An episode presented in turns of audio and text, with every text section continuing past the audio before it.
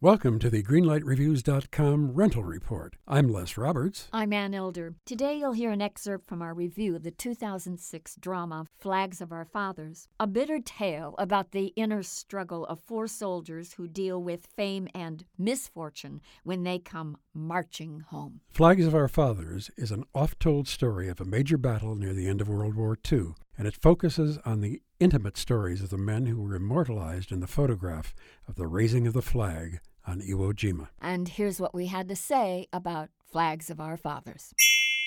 I thought that the tone of the movie was morose from start to finish. It was very morose. And I don't believe that Eastwood gave us any moments where we cut away from that sadness. As a result, the movie never really pulled itself up and made it a thrilling or exhilarating experience. I was so sad about the whole thing. I was so sad about the Adam Beach character. He played Ira Hayes, who was an American Indian. Yes. And eventually died very young from his drinking. It was sad to watch these it was. guys. And I think the movie would have been greatly enhanced had Eastwood put some people into the main roles that we really know and care about as actors. Yeah, I think that's true. However, I was very moved by it, and I am going to give it a green light. I'm going to give this a yellow light. I think I'd be insincere if I gave it a green light. So, one yellow light and one green light for Flags of Our Fathers.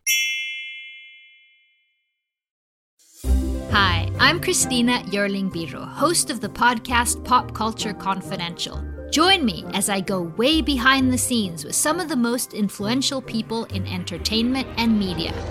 Hear actors such as Succession's Brian Cox talk about his favorite characters to play. There always has to be a mystery. The audience have to be in a situation where they want to know what's going on. Meet studio execs like Pixar chief Pete Docter and learn his secret on how he makes us cry. Emotion is our first language. And so many others who are defining popular culture from Obama speechwriter David Litt to Top Chef host Padma Lakshmi. We don't often think about food politically, or we don't want to, but it really is.